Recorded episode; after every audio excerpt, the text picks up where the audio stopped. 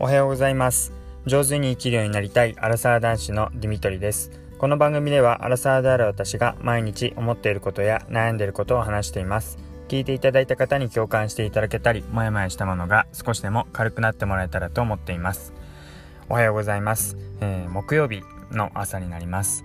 えー、すごい綺麗な青空が広がっていて雲もなくって、えー、本当に夏っていう感じなんですけど、えー、一日また今日も暑くなりそうです。えーと、昨日ですね、えー、オリンピックは野球が日本対韓国戦が行われていて、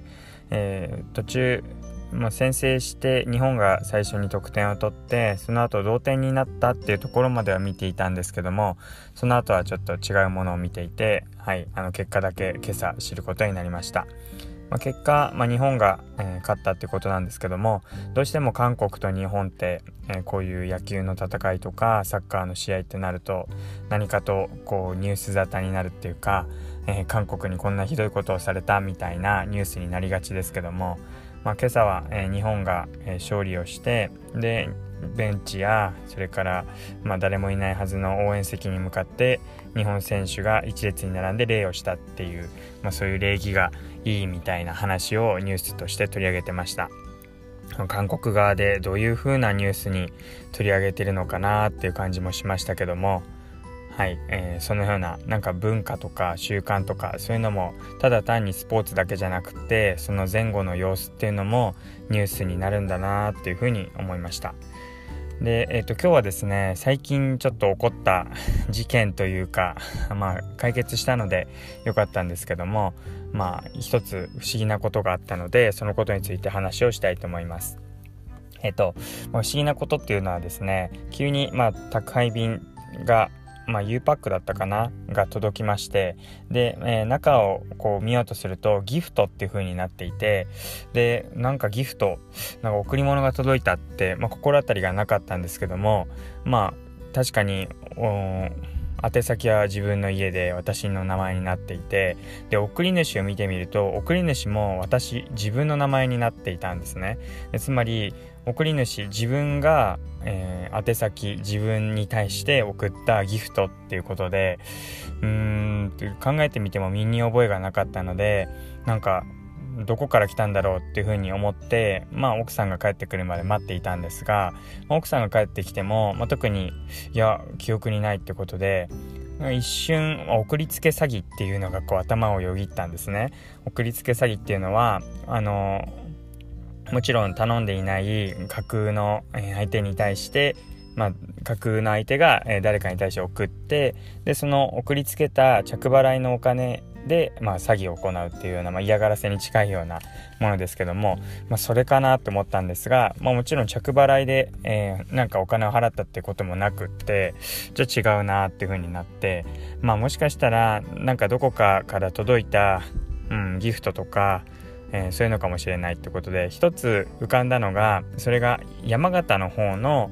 えー、郵便局から届いているっていう、えー、郵便局の住所だけ載っていたのであふるさと納税とかで、えー、頼んだところからなんか届いたのかなとかいろいろ思ってで、まあ、開けてみたんですけども開けてみても特に手紙とかも入っていなくてただ単に、まあ、ギフトカタログ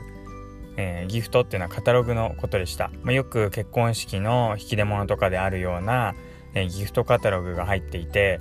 で、まあ、確かに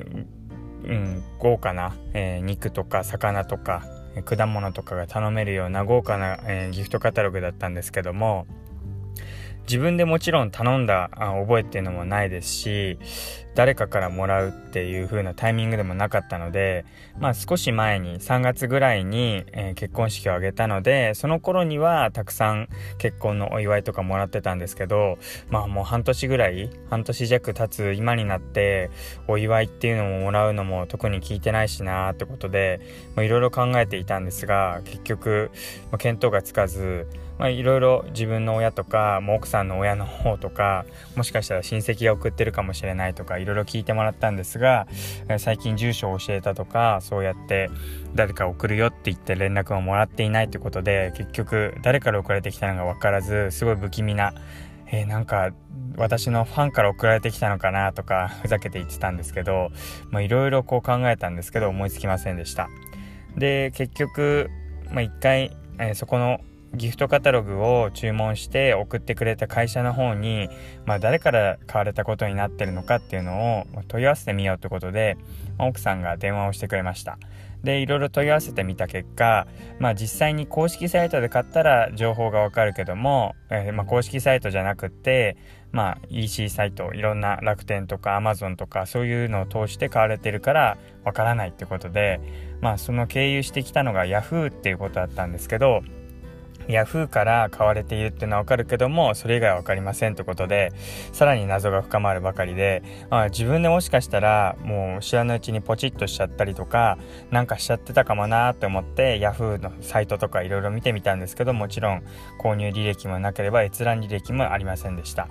でじゃあどうしたのかなっていうことで、まあ、勝手にこう自分のカードを使われて買われてるとか、えー、そうやって自分の住所が知られてるっていうだけでもなんか怖いなっていうふうに思って本当にこう疑心暗鬼になってしまってどこから情報が漏れたんだとかいろいろ勘ぐったりちょうどその頃、えー、保険の窓口昨日配信でも話しましたけども保険にこう相談しに行ってたのでもしかしたらその保険のファイナンシャルプランナーの人があの契約を見込んで贈り物を送ってくれたのかとかよくわかんないローンを立てたりとかそんなの送ってこないでしょうなんて話をしたりしてたんですけどももうそれぐらい見当がつかなくてですねなんかの検証に当たったのかなとかいろいろ思ったんですが結局分かりませんでした。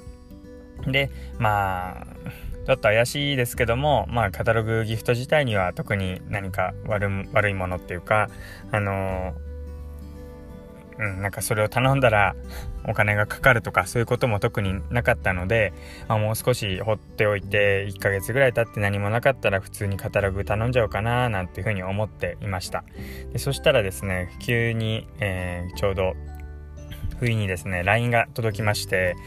えーと、私の大学時代の友人から、えー、ちょうど何日に届くはずだったカタログ届いたかなみたいな。あなんか届いてるか心配になって連絡しましたってことで、えー、LINE が入ってきました。で、まあ、そこでああお前かってことで、えー、まあ私の中でこうやっと安心できたんですけども、まあ、つまり、まあ、大学時代の友人が、えー、遅れたけども結婚のお祝いってことでカタログギフトを送ってくれました。ただまあその友人が間違えたことに宛先だけじゃなくて送り主の方も私の名前にしてしまったので両方自分っていうことになってしまって、まあ、その本人も言われてみてサイトを開いてみたら確かに私の名前で誰々様今回はご購入ありがとうございましたってことで私の名前になっていたっていう、まあ、そういうおっちょこちょいなエピソードによってまあちょっと不安になってしまったっていうことなんですけどもまあ、結構あるみたいですね。その株式会社あのカタログギフトの会社の方にも問い合わせした時に大体こういうパターンで、まあ、親戚の方で両方送り先もそれから自分の送り主の方も自分じゃなくて相手の名前にしてしまうっていう方がいらっしゃいますってことで言っていたのでまあそうかもなーと思ったんですけどまさか親戚じゃなくて自分の大学時代の友人だとは思わなかったのでうん、びっくりしてしまいました。まあ、ここから、まあ、得られる教訓としては、まあ、自分が実際にこう結婚祝いとか何かプレゼントを送った時には届いていない可能性もあるので、まあ、お知らせありがとうみたいなことが来なかったとしたら、こうやって届いたかなっていうふうに確認してみるっていうのは、えー、ありかなというふうに思います。あとは、まあ、プレゼントの中に、まあ、それが誰から送ったものかわかるような手紙とか、まあ、そういうのがもしネットで買って入れられないのであれば、まあ、せめてのしの紙だけでも誰々ってこう名前が入ってたらあその人から送られてきたんだなっていうのがわかるし何かこうただ送るだけじゃなくって手紙かわかるような名前でもやっぱりのしとかにでも入ってるだけでまあ分かったので、まあ、それがうん何にもただ単にカタログギフトが届いたってなると自分で頼んじゃったのかなとか誰かから送りつけられてきたのかなとか勘ぐってしまうのでなんかそうやってやるとほんと転ばぬ先の杖というか何か一つ見落としとかミスがあっても、うん、それが悪い方向にはいかないなーなんていうふうに思いました。ということで、まあ一つ面白いことがあって、まあ無事スッキリしたので、まあ本当に悪いことがなく、えー、無事に 解決してよかったなという話です。では、最後まで聞いていただいてありがとうございました。またお会いしましょう。